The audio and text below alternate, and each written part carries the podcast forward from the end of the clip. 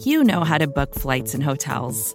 All you're missing is a tool to help you plan that unbelievable travel experience. That's why you need Viator. Book guided tours, excursions, and more in one place. There are over 300,000 travel experiences to choose from, so you can find something for everyone. And Viator offers free cancellation and 24 7 customer support for worry free travel. Download the Viator app now and use code Viator10 for 10% off your first booking in the app. Find travel experiences for you. Do more with Viator.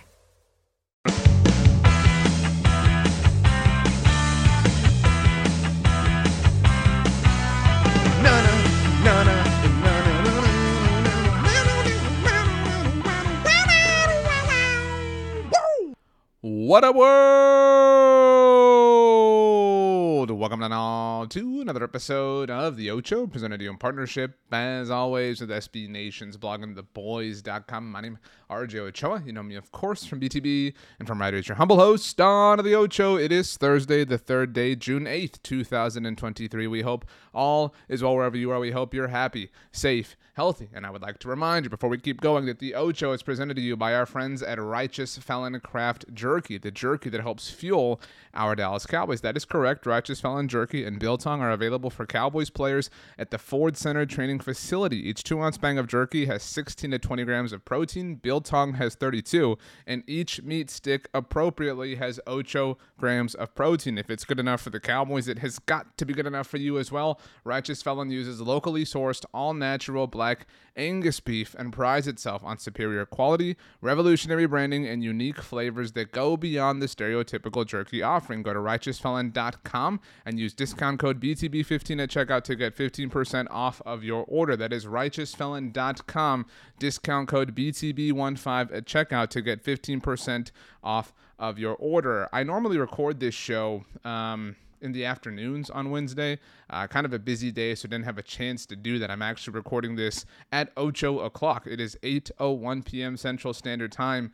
Uh, as I sit here at my desk with the computer with Bear staring out the window, hopefully all is well. The Denver Nuggets are up 20 to 18 in Game Three of the NBA Finals, and my Houston Astros trail the Toronto Blue Jays, three to two in the uh, bottom of the eighth inning. So um, we'll see how these things ultimately wind up working out. But Cowboys are working out.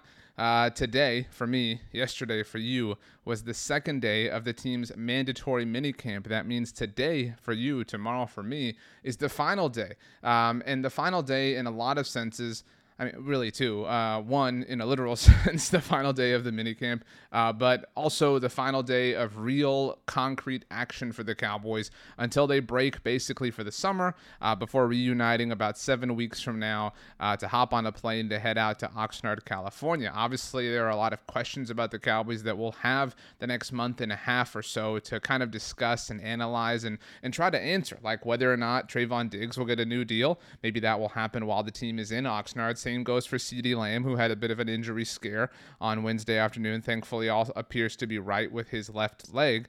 Um, you know, will the Dak Prescott extension finally happen, right? The Micah Parsons extension can't happen for another year. Uh, will Tyler Biadasz get a new deal? Will Terence Steele? Um, these are the types of things that we'll obviously have to, to kind of, you know, assess with our idle hands um, after Thursday's action is complete. But this has been kind of nice. Um, you know, the Cowboys have been really um, chill, I would say really purposefully chill uh, about minicamp, about OTAs, uh, due to the fact that they were fined, obviously, in recent history um, for being too physical, being too physically involved, et cetera, et cetera. That did happen to the New England Patriots this offseason. Uh, so Mike McCarthy, who um, who joked, I mean, I, I don't know how much of a joke it was, but but joked about um, how it was a sensitive subject for him, what with the fines and stuff. Um, you know they're not taking any chances and that's fine and i think that when you when you see something like the CeeDee Lamb scare that happened on wednesday you're like yeah don't take any chances right like just be totally chill just get through thursday um, and you know have everybody go on vacation and, and we'll all kind of see you out in california on the left coast but um, it's been nice to to kind of mine through uh, things a little bit to kind of see some positive reports about the offense. CeeDee obviously included in that, but more specifically for me, Brandin Cooks. I um I think I'm I might be ready to really buy buy in on Brandin Cooks. Um, you know, really buy in that he is going to be this kind of speedster, this guy that's going to take the top off of the defense and and really add another element to the team's offense. You know, uh, last week NFL.com put together an assessment. Uh, they've been actually doing this for different positions and, and different you know sort of ways. Uh, but NFL.com assessed the the best deep passers of last season through um, through the prism of next gen stats, and Dak Prescott was number four in the NFL. Um, and so we know that Dak Prescott has an incredible deep ball. We saw that um, kind of early on in the Dakassance, you know, sort of 2000 19 to this point. Uh, Michael Gallup was kind of the, the primary beneficiary, the primary player who helped Dak Prescott have success on the long ball, but it really is starting to kind of seem like Brandin Cooks is going to be able to do that. And so you've got CeeDee Lamb, who's who's really unquestioned Dak, you know, kind of had the company line and and you know said that he thinks CeeDee's the best receiver in the NFL. I don't think that um, anyone objectively agrees with that, but it's awesome, obviously, to see Dak kind of have his guys back like that, uh, especially while CeeDee's obviously out for a new contract. Uh, so you've got CeeDee Lamb, who is established as one of the best receivers in the NFL. You've got Michael Gallup, who we know has been successful in this offense with Dak Prescott, et cetera, et cetera. But now you have Brandin Cooks, who you know you add to the mix and helps everybody out. So I'm buying. I'm really, really excited. I'm really, really anxious to kind of see him. Some more competitive things at training camp. Obviously, it's never truly competitive. You know, you do get your one on one drills, but those are, are, slanted in favor of receivers. So it's difficult to really kind of, you know, take a, a huge assessment away from them. But still, I'm, I'm really, I, I wasn't slow to the Brandin Cooks thing, right? Like I was obviously always excited about the trade, but I'm starting to kind of see it now. You know what I mean? Like it's starting to become a little bit more real, I guess. And that's why I'm starting to kind of let my excitement really kind of roll out. Um, Dak Prescott also had the line uh, about what the Cowboys have effectively named or nicknamed their offense uh, when he spoke to the media on Wednesday. Obviously, there are some West Coast principles within this offense uh, based on Mike McCarthy, the play caller, obviously, and um, and his NFL lineage, his NFL history, the types of offenses he's called, obviously, for the majority of his career, primarily with the Green Bay Packers, as we all know. A West Coast offense is mentioned. These are the Cowboys, the Dallas Cowboys. I love loved this. Stat called it um, a Texas coast offense, and so um, you know that's cool. I mean, that's the kind of thing that like if the Cowboys really did, um, you know, revolutionize the NFL. I know that's a, a ridiculous statement, but but if they really did have this massively successful season, you could kind of see that being like the name of the. Uh, this expression gets said a lot, but the name of the Super Bowl DVD, right? Like the Texas Coast offense. Um, and so um, I'm pumped about that. I'm pumped about really everything. It's it's really difficult for me to find a, a a sector of the offense, a sector of the team really that I don't have some semblance of confidence in. You know, even the the kicking situation, which is a little bit in flux, obviously, which we have some some you know kind of concerns about. As I I say that Mauricio Dubon getting the Astros involved in the top of the ninth inning. All right, I'm not going to broadcast this game for you guys because I think that there are regulations against that, but I'm excited personally. Uh, but um, the, the kicking situation that that's one of the things that kind of one of the biggest thorns in our in you know the proverbial side of Cowboys Nation. But it's hard to really kind of be upset about. It. It's easy to be upset, but it's hard to to feel like it's not going to work itself out because you know, they're kind of treating this the way they did last year, and it worked out. Now, they stumbled into that. It did not work out, you know, with plan A or plan B. Uh, but, I mean, it did ultimately work out. And so they kind of deserve some props for that, I suppose. Um, you know, props is a, a, loose word to use, but um, I'm not ready to panic on that. I'm even not ready to panic on, you know, what else? like, what it's, you know, I, I think that any kind of part of the offense that we bring up, there's something that we like. There's a project. There's a lottery ticket. There's extreme stability. Um, you know, Stephen Jones had a quote that kind of made the rounds. I know there was some discussion about it, about you know depth and maybe trading away players, right? Like, and and whatever does or does not wind up happening on that front. I mean, we can find spots on this offense, right? Like if I told you today you have to trade away a player on the Cowboys, you could very easily find that player. And I think we all really like this roster, right? But you could find uh, a Dorance Armstrong, and that's not necessarily a player I would want to see the Cowboys move on from. But you get my point, right? Like he kind of feels like some some depth that you could, you know, literally trade, obviously, for for depth elsewhere where maybe you were, are a little bit lacking. And so I hesitate to to say things like this, but you know it's been a long time since I felt this way about the Cowboys in the month of June. I guess maybe is the way I'll square this because normally around this time of year, there's a really obvious Achilles heel. There's a really obvious this is going to blow up in your face, and we've kind of talked about that on the last two roundtables um, that I've been a part of, at least, which which have been the last two weeks.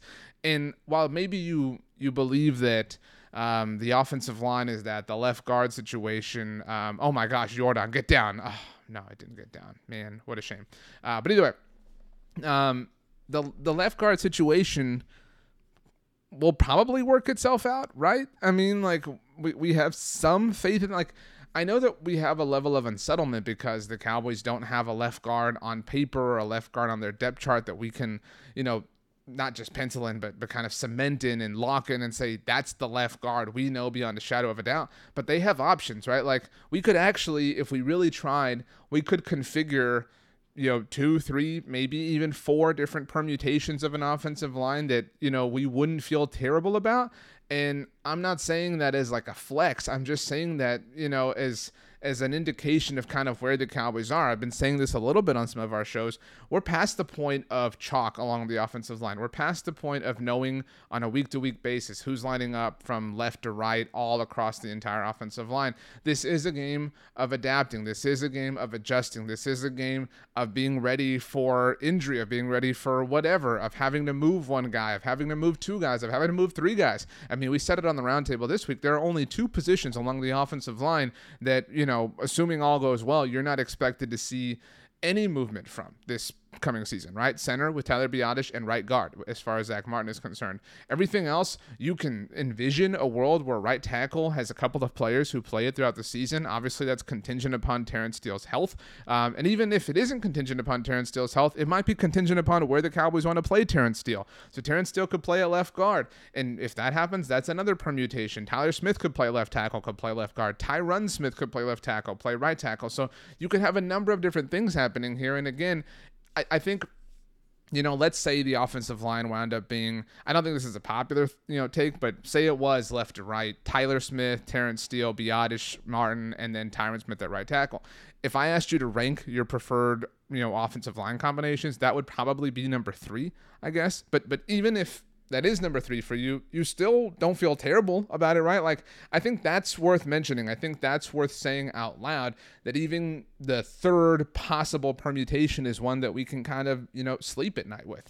Um, and so that's where I'm saying, like, I don't, I don't have a, a you know, this time last year, tension was high. And and I I would say early June last year, mid June, obviously even July, I would say things really reached a boiling point uh, when the Tyron Smith injury happened. And obviously, oh man, Kyle Tucker struck out and the Blue Jays just won. That stinks out loud. Back to the NBA Finals we go on my TV here in the office. But um, but yeah, I mean, this time last year, we we had pitchforks out, right? It was man, you don't have a swing tackle the Randy Gregory thing blew up in your face, and the Broncos hype was really high this time of year, you know, a year ago. So everybody thought the Broncos had won out there, and you know, I know that you know, there are some Cowboys fans who feel a way about Randy Gregory. I'm wishing him the best. I would love to see him have a great season with the Broncos this year. We'll obviously see what happens. Um, and and you know, the Amari Cooper thing. That was the big thing. That was the like, you're so dumb. Why did you do this? You didn't even do anything. James Washington, what? Jalen Tolbert, what? Like, how's this going to work out? Et cetera, et cetera, et cetera. So we were really, really, really mad as a fan base this time last year. And so, um, the fact that we're not, I think, is a massive improvement. I know that that's a low bar to clear, but they did clear it.